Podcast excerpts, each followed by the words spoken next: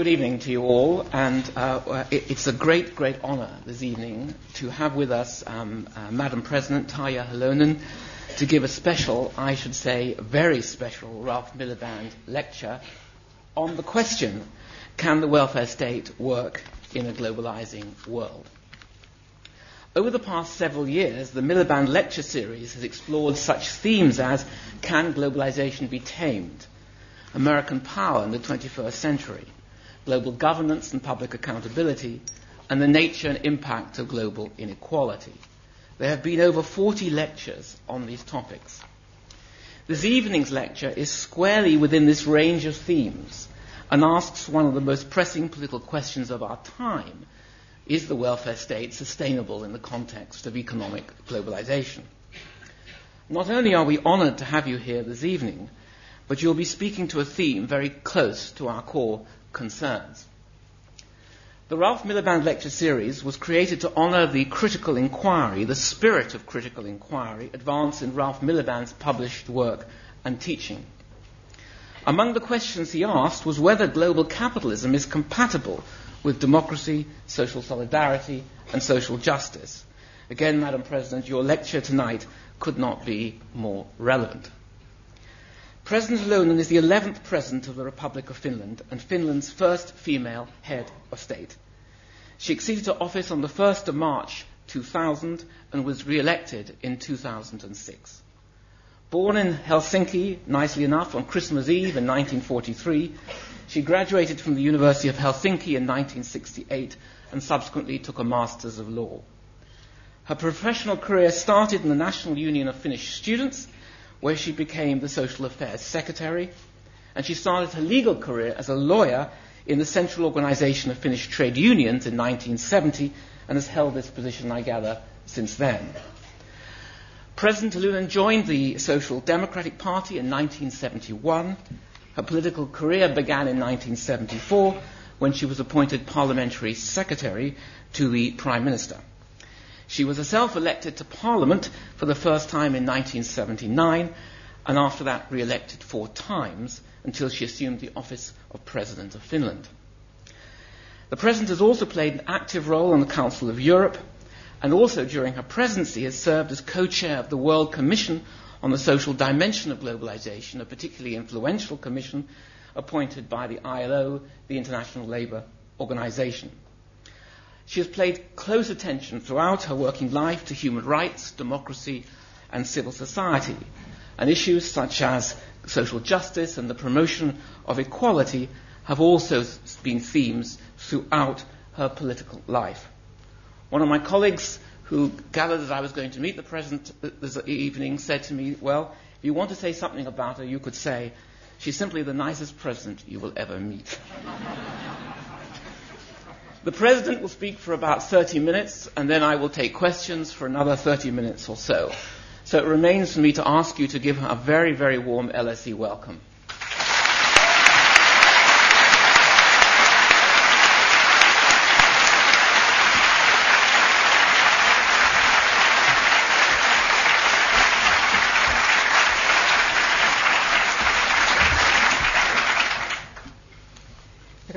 Ladies and gentlemen, so I have also to confess that I'm not only very pleased but also very honored to be here in London today, and I'm grateful for the invitation to speak to you here at the London School of Economics and Political Sciences.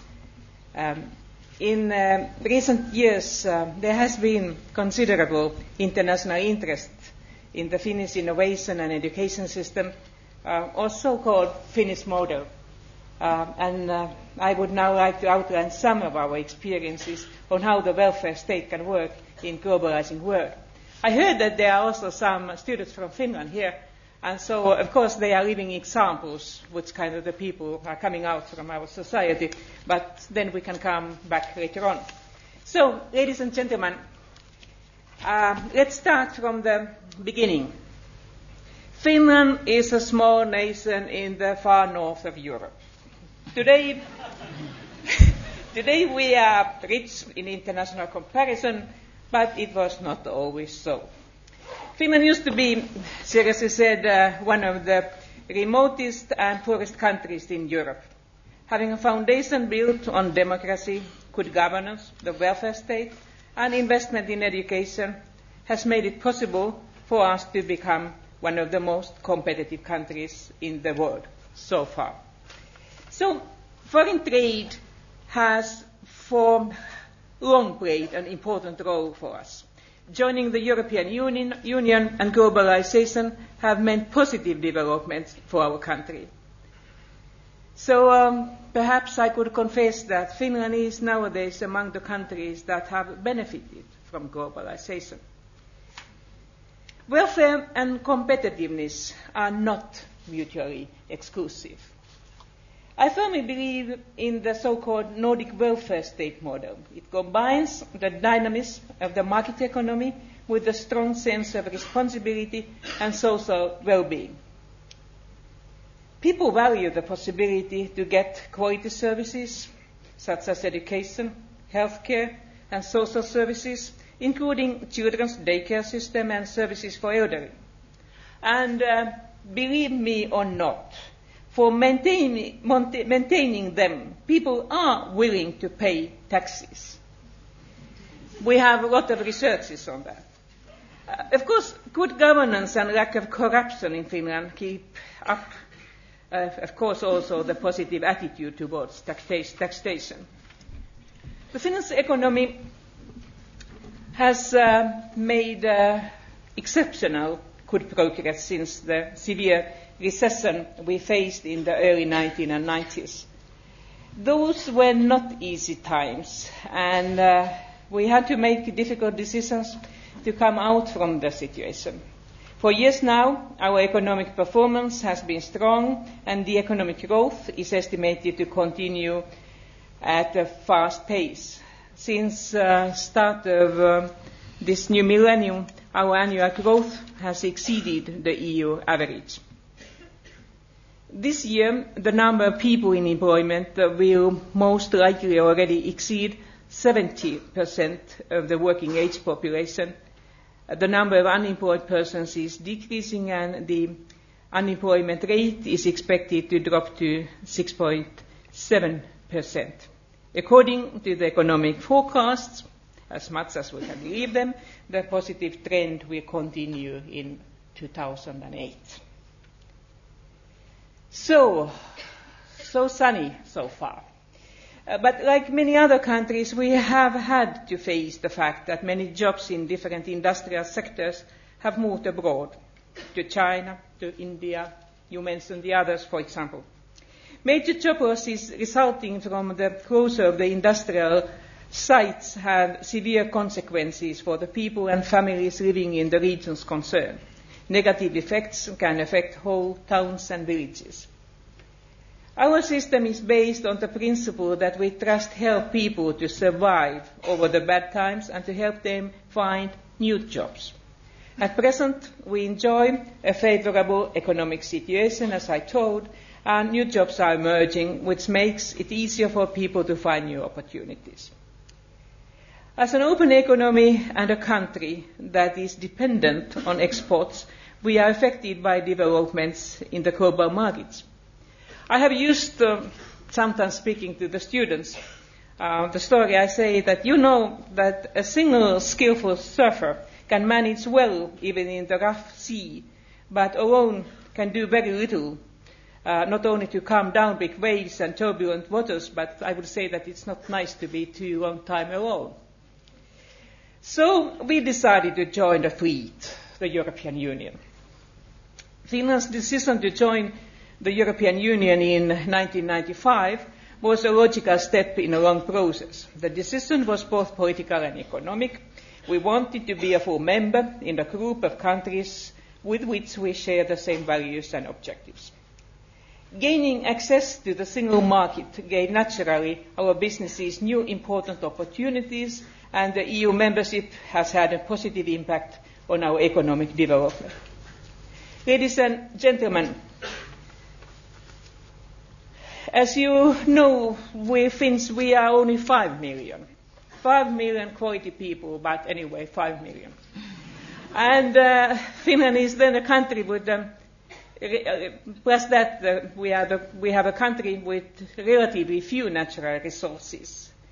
If you don't count that it's a very cold weather. We can never then compete with quantity, only with quality. In order to be successful, you have to know your own strengths. The third point I would like to tell to you about Finland is that when it's only 5 million and it's a rather large country, so Finland is also a sparsely populated country. And what then happens? Then happens, therefore, that technologies are needed for communication and for contacting each other. For many decades, the Finns have been the fast appliers of new technologies. Going back to 1882, for instance, the Finlayson weaving mill was the very first place in the northern Europe to install the electric light. And only 6 years after Mr. Bell patented his invention, the major cities in Finland had functioning telephone companies. In the early 1920s, Finland had both a national airline and a broadcasting company in operation.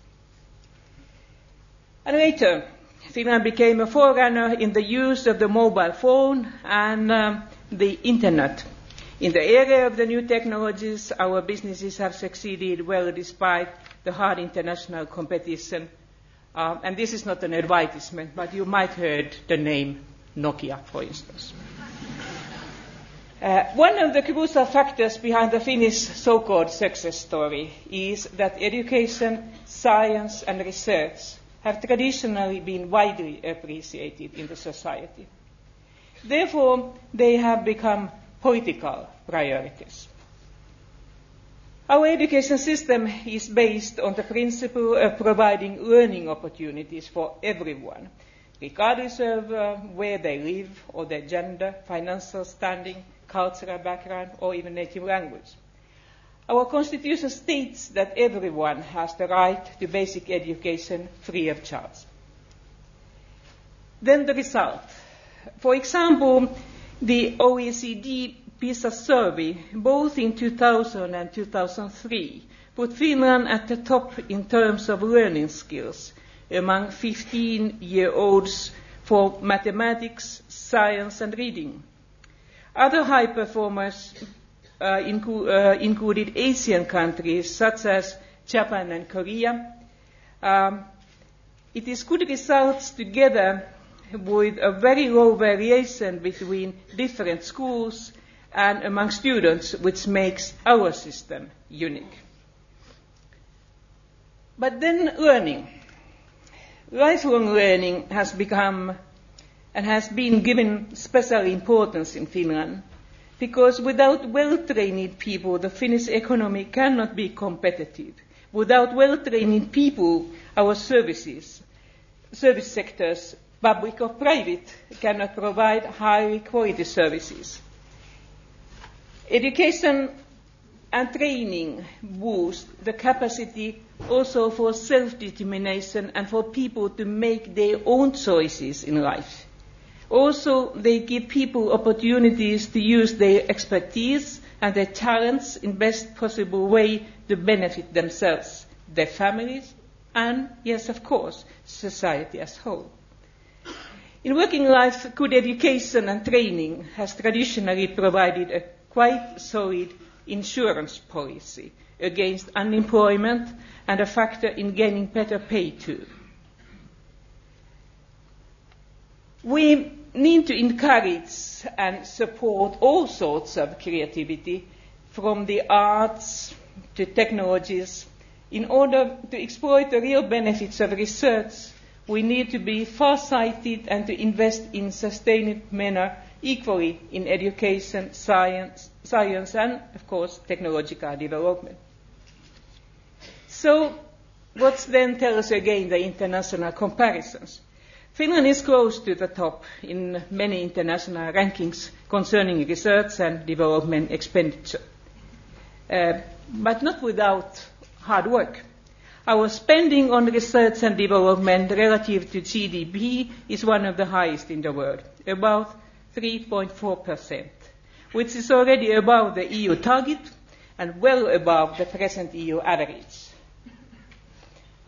It is interesting to note if you thought that the rich countries can do that. So it's interesting to note that in Finland, at the time of the deep recession in the 1990s, public investment in research and development actually increased. Then how is it in UK? The UK figure, according to my information, is about 1.8%. For us, and for the whole Union, there are important references in this respect elsewhere in the world. The USA, of course, but also emerging economies such as China, India, Brazil. Finland and our business community have good relations with these countries, and I myself have also visited China and India this year, and the president of Brazil visited Finland just recently. These countries clearly have a rising interest in the area of research and development, and they want to have a cooperation. For example, China plans to increase spending on research and development to bring it to 2.5% relative to GDP by 2020. It's interesting to see how these two competitions with the European Union and China will go.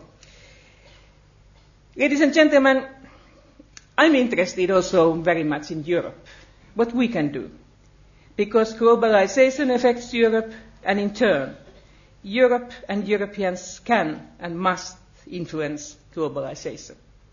The Union's potential for succeeding in international competition is very good. Our societies are based on democracy, respect for human rights, and the rule of law. In international competition, the fact that the Union forms a large internal market, you could call it a home market if you like, is an advantage to all of us, provided that all member states comply fully with the commonly agreed provisions. We already have a program which is excellent.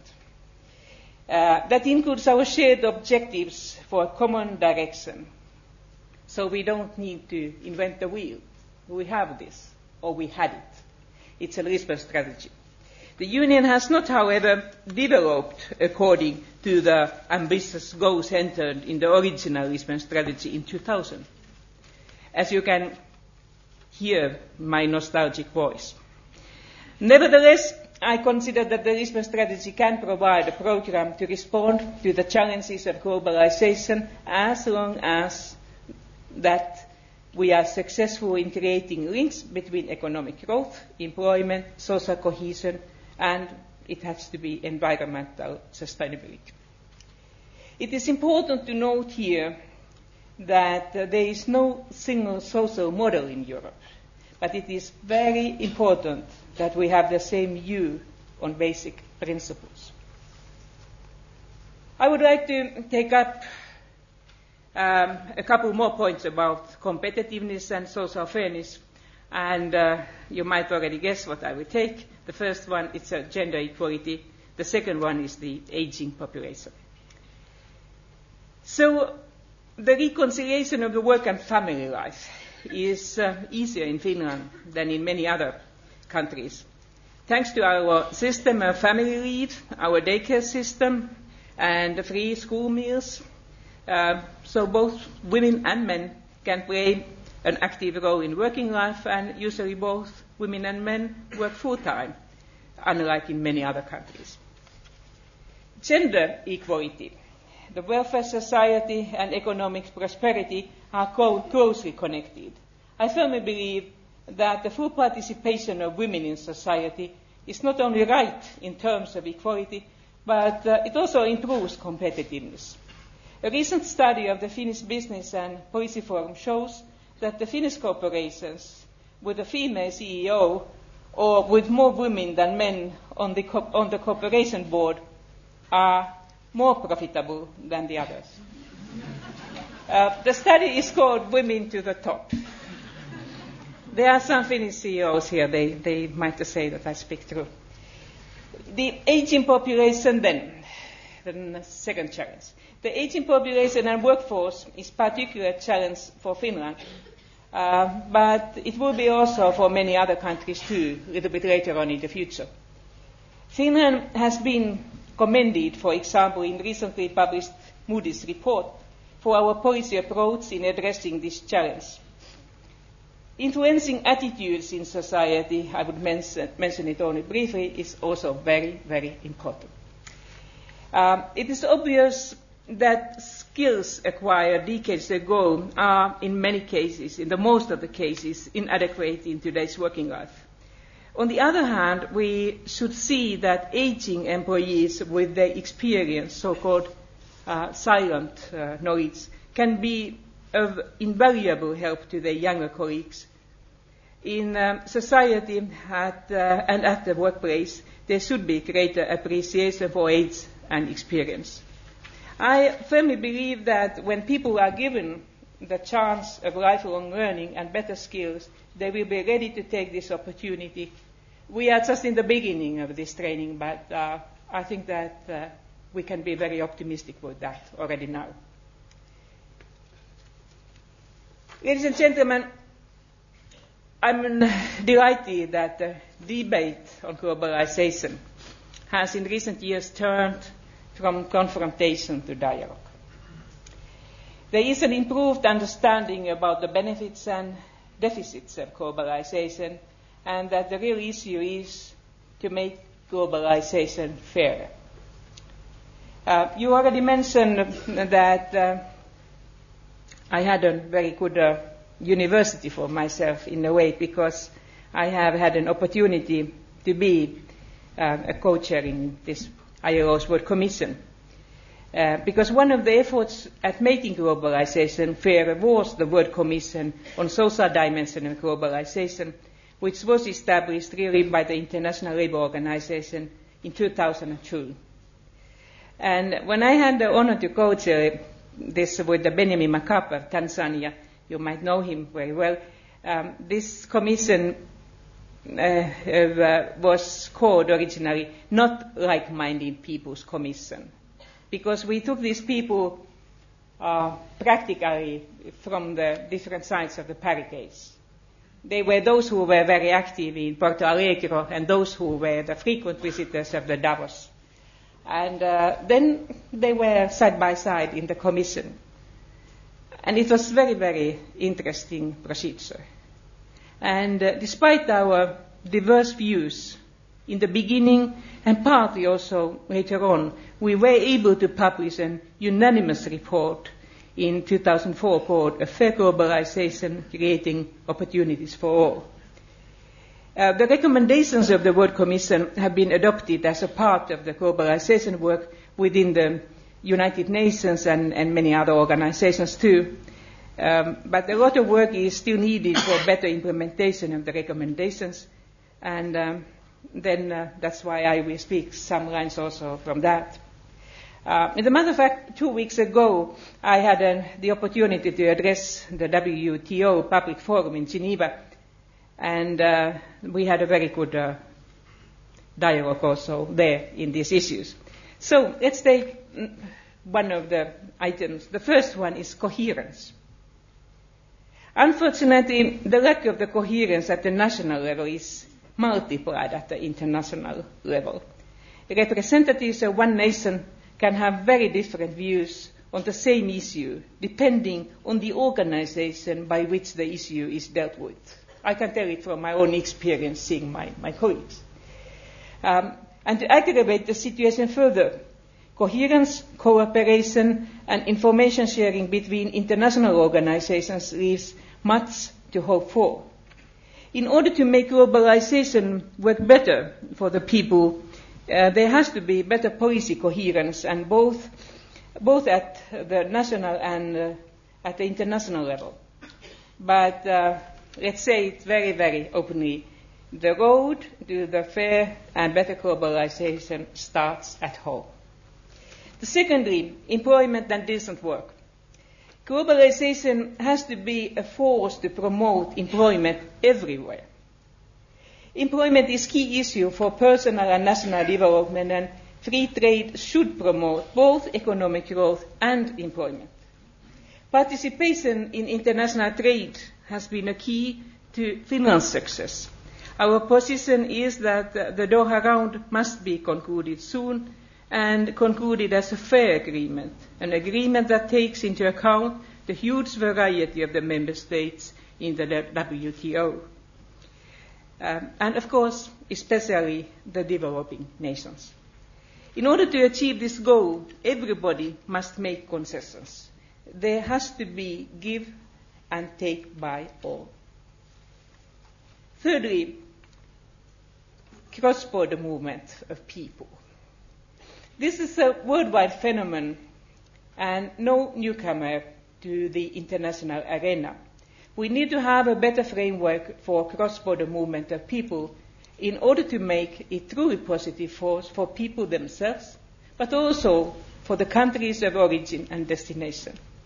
Receiving countries must bear in mind, my country included, that we are talking about people here, not only workforce. We must recognize that incoming people and their families are entitled to full life with rights and obligations of the society. And as I said, we in Finland have still a lot of work to do in this respect.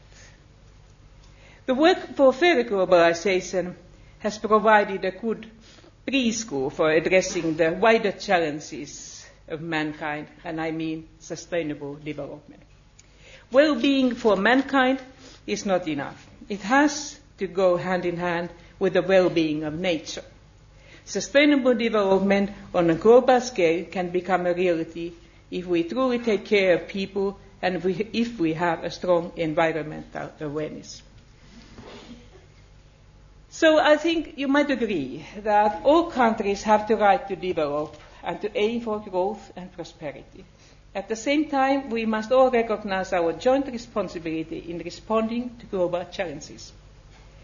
The commitment period of the Kyoto Protocol expires in 2012, and by 2009, we must achieve a consensus on how to proceed. The Bali meeting this December, so quite soon, will be a crucially important event for showing our commitment. The European Union has already adopted ambitious objectives for the climate action. The Union has stressed that increased cooperation on technology-related issues should become an essential part of the post-2012 framework. Industrialized countries must continue to take all possible steps to promote access to environmentally sound technologies for all countries. We have to show solidarity towards developing countries that are addressing climate change and at the same time strive to achieve other development goals such as poverty eradication and better health care. So that's all. It's challenging, it's demanding, but it can mean also good cooperation and why not also good business. Finland wants to be an active player in international issues. As a member state of the European Union and as a member of the global community, we support multilateralism, and we have always thought that UN-centered multilateralism is not only the right, but it's also very much in our own national interest. In order to achieve comprehensive security in the world, we must promote not only security, but also development and human rights. The United Nations Millennium Declaration and the Millennium Development Goals continue to serve as our common pledge to create a better future for all of us.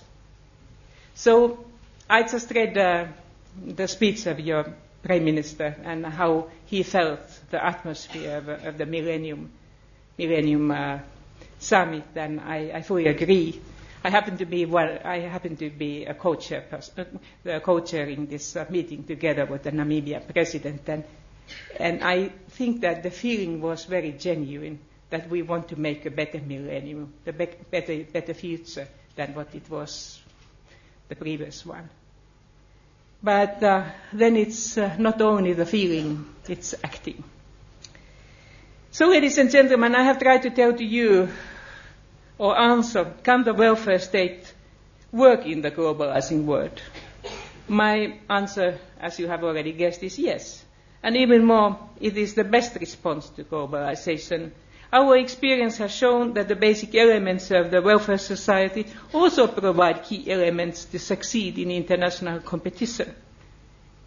We want to promote an open and dynamic market economy, but by securing free basic and higher education, public health care, social security, social services, a certain kind of the community solidarity, it will be easier for people to adapt the change and to take their responsibility. So back to home, not only to Finland, but all five Nordic countries, or as I call them, five Nordic sisters, have succeeded very well in different international comparisons of competitiveness, environmental sustainability, technology, and social conditions. There are many differences between these countries, like there are the differences between the sisters. But they have the same family background, the same family approach, and this uniting factor is their similar approach to the welfare state model. So I started telling that Finland is a small country. So the small countries have also some benefits, because small countries cannot have any illusions on their self-sufficiency. And that can help the citizens become the real cosmopolitans. So knowledge is a key factor for economic growth and social development in every part of the world. And it is said that human and knowledge capital are the only assets that can grow without limit. For a small country like my own, there is no other choice than take care of these assets, and I hope that you agree with me. Thank you.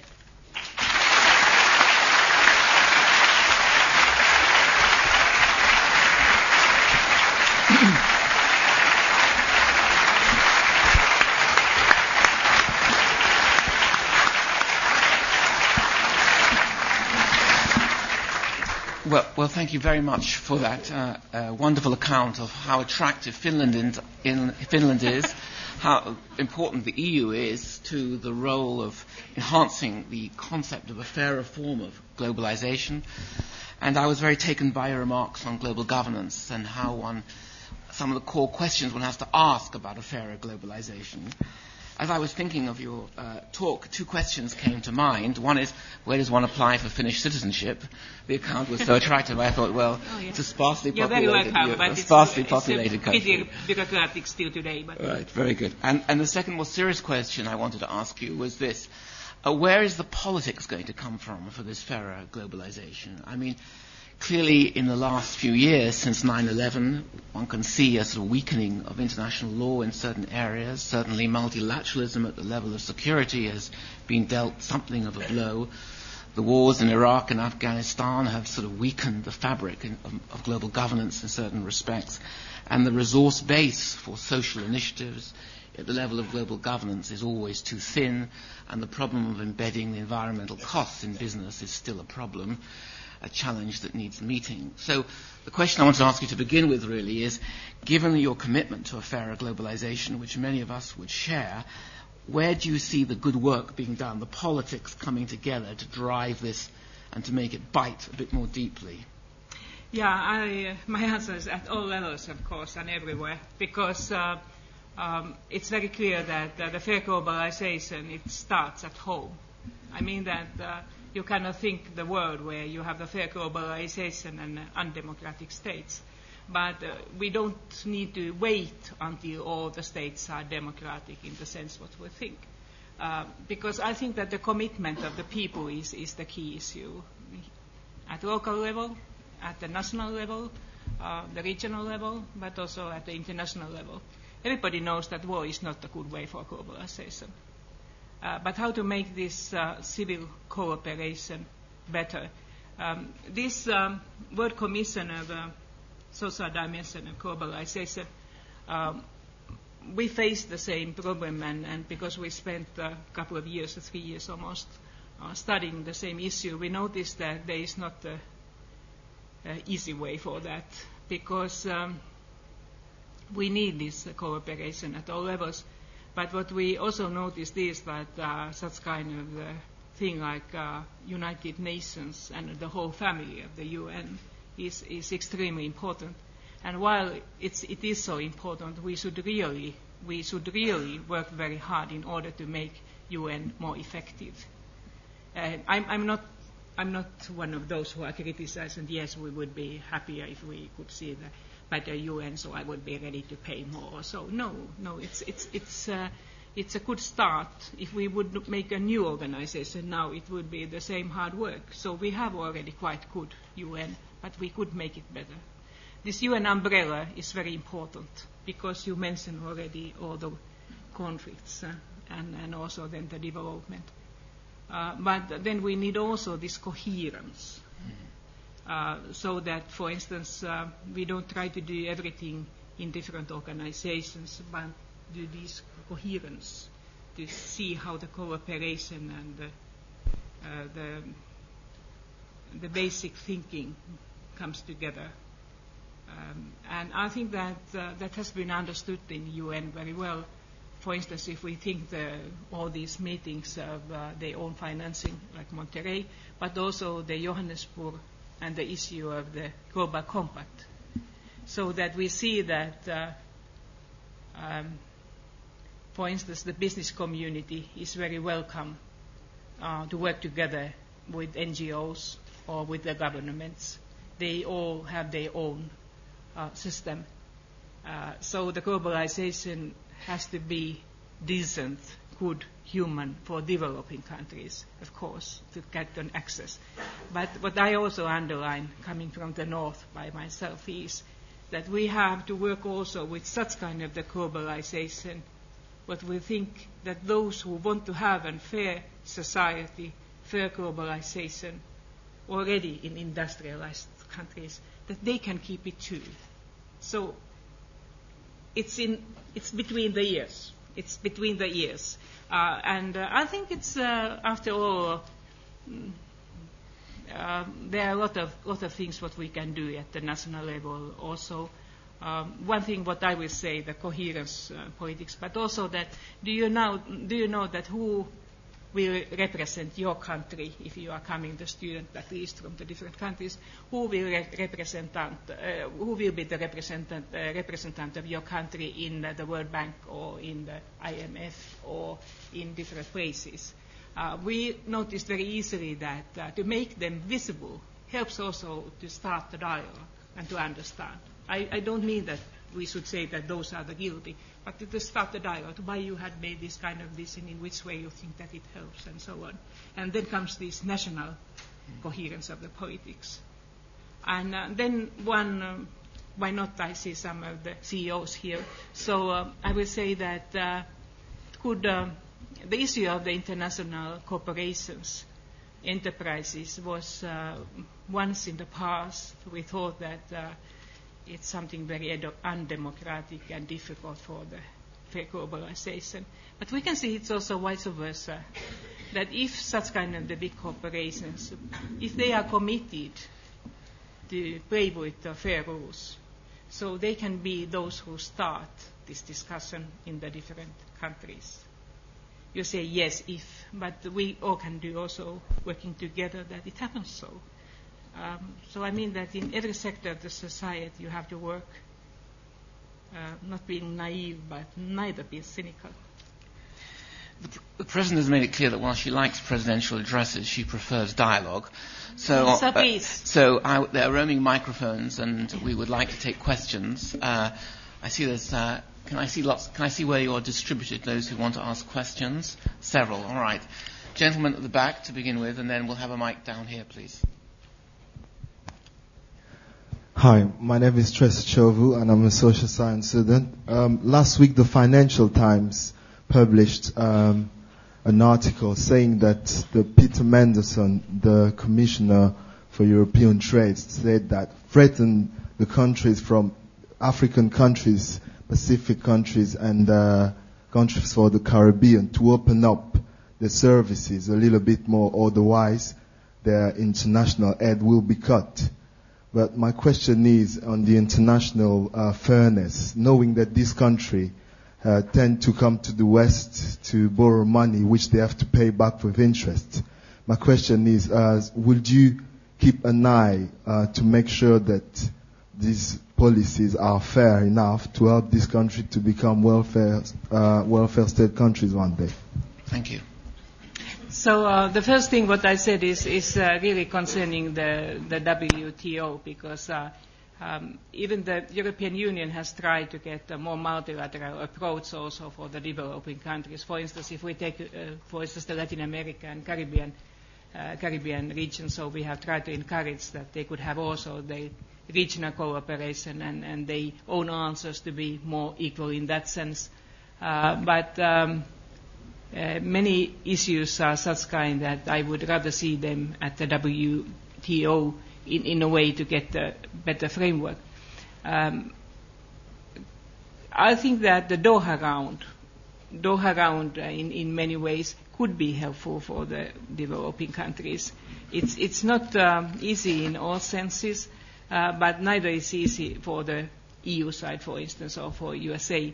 But I think that the Doha Round was also full of the hopes for getting an development round and not only the trade round. And that's why I really hope that we could go on with this. I don't answer to the specific issues or different items, but I do agree that EU, for instance, has to have a coherent politics in trade and in development cooperation. Because now, in many cases, it seems to be so that we are helping in one hand, and then we will have on other hand a trade which is not perhaps so coherent with these teams. But it would be very interesting also to discuss further that which parts of this problem should be in development side and which could be in trade side.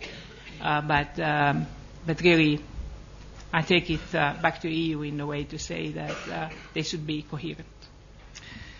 Question down here. Thank Perhaps you could just say who you are when you're asking questions, okay, and then give a brief question. All right. Polly Toynbee from The Guardian. You said that the Nordic welfare state model, particularly in Finland, depends on people's willingness to pay taxes. We seem to be becoming increasingly tax-phobic. We've just been through a spasm where the people and the parties have had to follow it, have really rejected the idea of inheritance taxes, for instance. What advice would you give to the government about how to persuade people that paying taxes is a very good thing? And that we are finally getting up too close to European levels in spending on health and education for the first time ever. People expect instantly to have your type of public services, and they're not patient enough to wait for the public services to get good enough, as it's taken you perhaps many decades. So people immediately say, well, we've paid the money and we haven't got the services immediately. What do we do about it? Can I make it a little bit more painful for you? It's already painful. When I was a young student, I was here not only studying but also serving the beer. I remember that how envy we were concerning your system of welfare, because you were in a way the model for us in time. But then also how we come today. So I think that I already answered some of the questions. One is, of course, to tell very openly that in which way we will create the services, and they have to be quality services. The second point is, of course, to have a transparency in governance. I had a lot of all kinds of statistics, but then it was difficult to tell all of them. But anyway, according to the international comparison, again, it's this transparency research. So they say that Finland has been the last one in the list of the corruption, together now with Denmark and New Zealand. So when the people know that, that's one part. And I think this is quite okay in UK. The second is how the system is effective. And we have some articles also, I think, here in England who said that our services are not effective. And so we have made a lot of studies in that too. And it showed that in a certain way, yes, they are not yet effective enough, but in other way around research, they were quite effective. So to see that country in the global system, globalization, is one unit, that the price, the workforce, for instance, cannot be very different in different sectors of the society. We have this problem now in Finland, that those who are working in service sector want to get more salaries, higher salaries, and I think it's okay. But all that together to see that how much this is.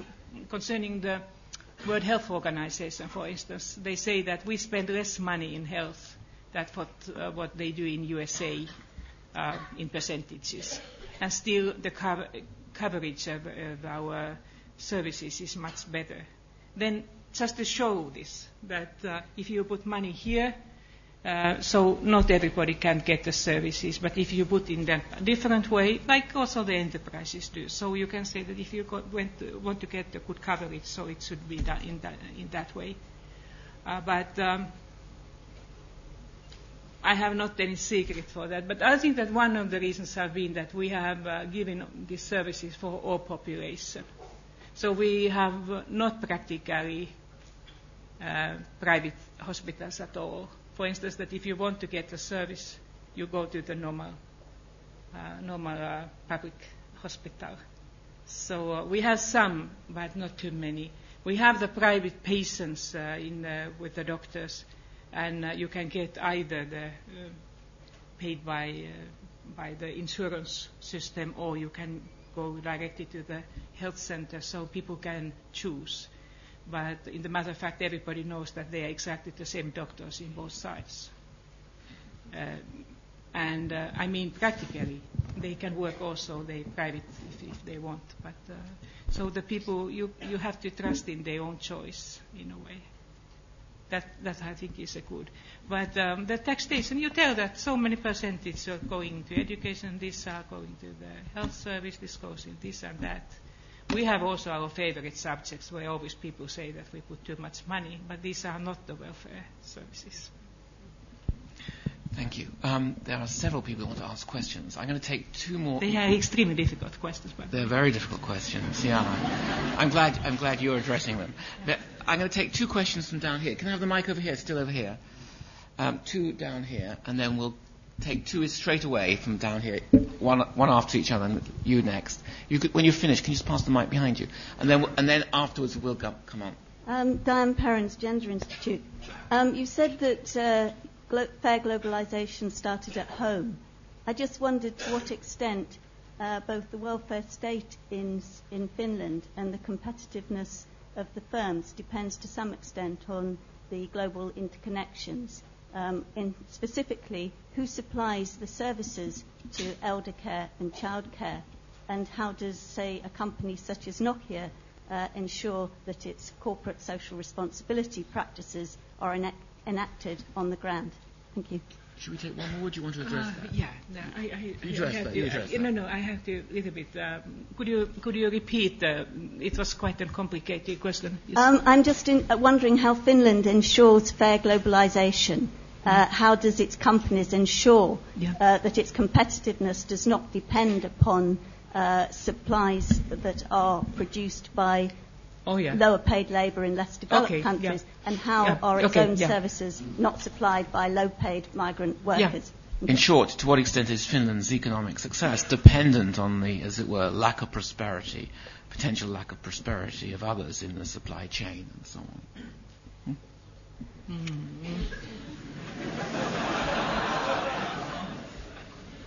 I'm rather... Do you want to pause for that? All right. Let's take the question behind, so we'll have a couple of issues on the table. Okay, President Halonen, I'm Dr. Niki Katsauri from the Cyprus Embassy. I come from a small country like you do. And I want to remind you that Kofi Annan, in his Millennium speech, said that globalization really let people down because the parity between richer nations and poorer nations became bigger, and that the riches did not really spread downward as they hoped they had done. Also, World Bank research has shown that education is really targeted towards the market and not towards the well-being of human people, i.e. we train people to do exams, they say, the World Bank, to pass exams so that they become good laborers for the market and not to become wholly full materialized individuals. So how do you think that in a globalized world where the bigger countries are less globalized than us, smaller ones, how can you see that there is any justice in big organizations like the United Nations for small countries like ours and developing countries like the student spoke before? How can you find justice in such a United Nations, and how can we make it better? Thank you. These are very difficult, demanding questions. Oh, yeah. I would say that there is not a short way to that. We have to be active, work together, and for instance, I remember it was much worse time in that sense, that people say that United Nations is old-fashioned and we don't need it and so on. I mean, we have to start it at home and to say that what we are doing. For instance, we who are from the EU countries, we have to be committed to pay the 0.7 in the beginning in order to make this development basis credible.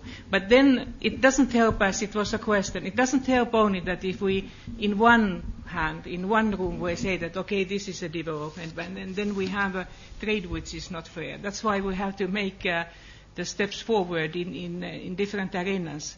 But I believe in education. I do believe in education. I have never heard about a country which investing in education would do the worse.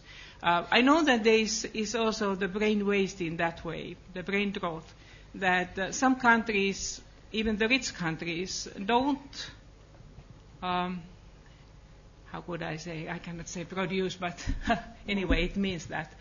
They don't educate doctors or nurses or whatever enough for themselves. They are believing that somebody else will do that.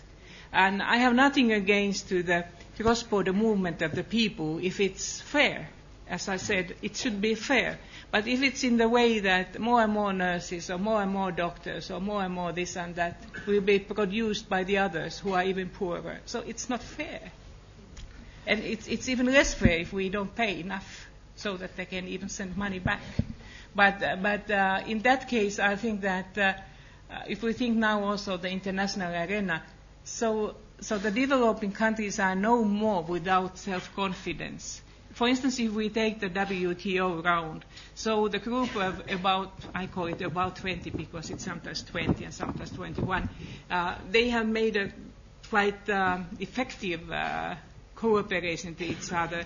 I have been working with UNCTAD in order to reform the UNCTAD group, and we will have a next meeting in Ghana in spring. And I hope that we can find such kind of the training courses or training centers in UN, which can help also the developing countries to make their own strategies and to see how they want to do this system. Because we cannot think that we are just so nice, because we are not, that's one thing. But the second point is that people are grown up, the countries will be also grown up, and they have to decide by themselves. But I'm also very demanding. I think that all countries, both in South and the North, should be willing for the cooperation, because we have only this one planet. And it's not perhaps fair, but it's truth that if we don't combat against the climate change, those who have suffered most and have got the least, they will suffer again. Yeah, absolutely. So it's not the issue that you say that you have done this and you have done that. By the way, Finland has never had not a single colony, but still, I mean I understand the approach. And so in that way, let's work together. It's not the short way, but I'm ready to work with you. Of course, Britain didn't have a single... But that one question, I don't know exactly well answer. I would say only that the consumers' movement in the north is now stronger. For instance, concerning the bananas, the fair trade bananas are now the best sold bananas.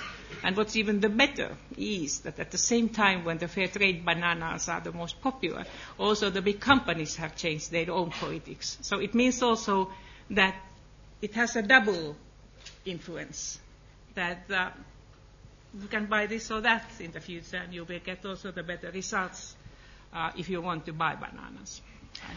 We have about 10 minutes left for questions. There are some people up at the top clearly very eager to ask. There are three gentlemen. They are up if you don't discriminate. Yes. We'll just take one from over there and then one from over there. Yes. Random. We don't know the quality of the question, so it'll be a random choice. Madam President, I was wondering if I could have your thoughts on, for example, in the U.S. and here in the U.K., you see a huge growth in the top population of millionaires and billionaires, while average people still compare stagnant. So there's income inequality as there was in the early 20s. And you were talking about CEOs before. For example, in the U.S., some CEOs make up to 200 to 300 times the amount of money that a normal employee makes in their company. How does that compare to Finland, and what are your thoughts on it? I will say very shortly, yes, we have had also the new rich ones in Finland, but not as much as in many other countries.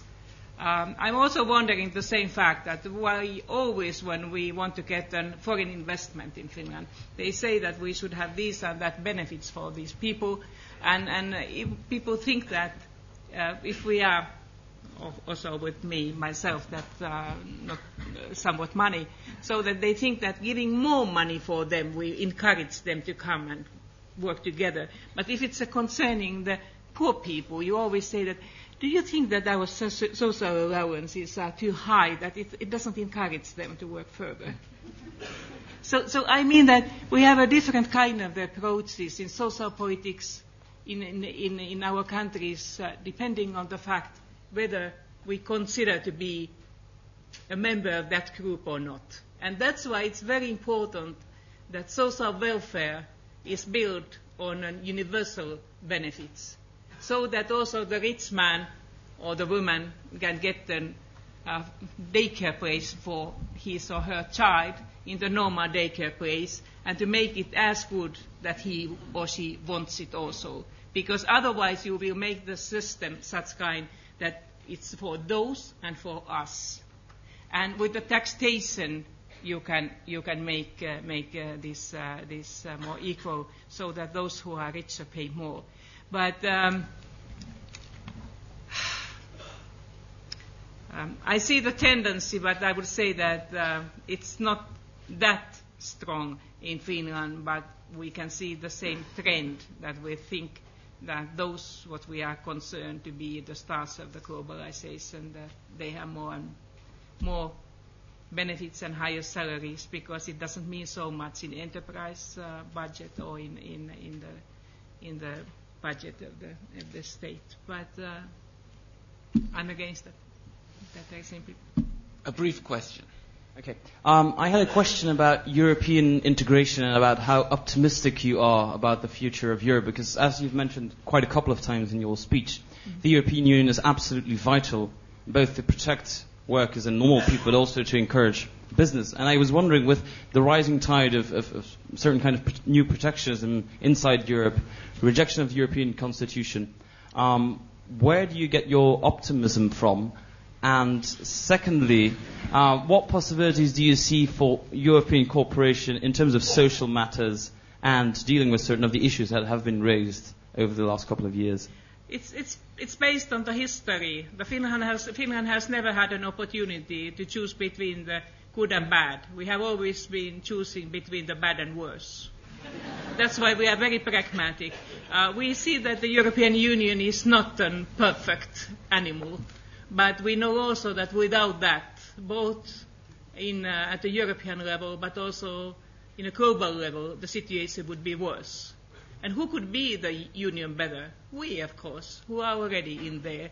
And I'm pretty optimistic in a way. I think that if you compare this kind of system with other regions of the world, we are quite good in that way, that we are the first one to try this. Of course, we have made mistakes, but I do hope so that we don't lose our faith. I'm crossing my fingers for Portugal now that we could get the reform treaty and go now business with substance, because we have now worked very long time with these rules in order to make it more clear, more coherent in a way. And I think it would be good for EU, it would be good for UK, it could be good for Finland, it could be good for this global system. I don't know, my optimism. I have worked since I was a little bit more than 20. I'm now 63. I have worked with all kind of NGOs. And I think that not always perfect, but better than without. And it's the same with politicians. One last question, yes. Short and sweet. Yeah, Mrs. President, I'm a student from Germany, and I would like to know, referring to the social reforms the German government is doing nowadays, whether social reforms always must be accompanied by cutting a social benefit, for example, unemployment relief. And in secondary, I would like to know whether this way could become a big problem for the social democrats in Europe. Yeah, I think that social democrats have a big problem in many countries. Being a social democrat in the past, before I was a president, the president is without a membership in political party, but I still feel it the ideology very sympathetic, thinking that the market economy, it contains a certain type of the dynamism. It's a creative sector, but not without limits. I think then that the possibility for the human beings should be the same for everyone in a way when you are a child especially. My husband always was a professor in social law. He always says that when the first human right, which is, according to his anecdotes, is to choose your own parents, when we cannot fulfill it. So we all together has to help all children to become more equal in the way that they get at least the health services, they will get also the education, they will get also safe environments, and that's our duty as adults. When you say that, when it's always the question of the money. So I think that the welfare system is very much based on services, but money is also needed in the modern society. So let's not underestimate the freedom and the will of the people to use the money. But I mean, not only money, but also to guarantee the services. What I think is a risk for everyone, not only for Germans or the Finns or many others, is to think that, yes, this system is good, but could I get a little bit more just for myself? And this is this egoistic point of view, what comes also in the global discussions concerning, for instance, the sustainable development. Everybody is ready to save the planet, but everybody would like to save a little bit more for himself. I mean it practically, so I do hope so that in Bali we could be pragmatic, realistic, and fair in a way to see that this is the only opportunity. It's not so interesting later on in the future whether you get £1 or euro more, but how we build this consensus. Well, there's a call for pragmatism, realism, and fairness, and a noble cause. I'm afraid we've run out of time, but it remains for me to do three things. Firstly, an item of business, to ask the audience to stay seated whilst the President leaves at the end of this evening's debate and discussion. Secondly, Sir Howard Davies has asked me to mark this occasion by presenting you with an impressive certificate, which let me read. It is that the school wishes to acknowledge your leadership of Finland and wants to record its gratitude for your visit. So I've been asked to present this certificate to you, and on behalf of the board.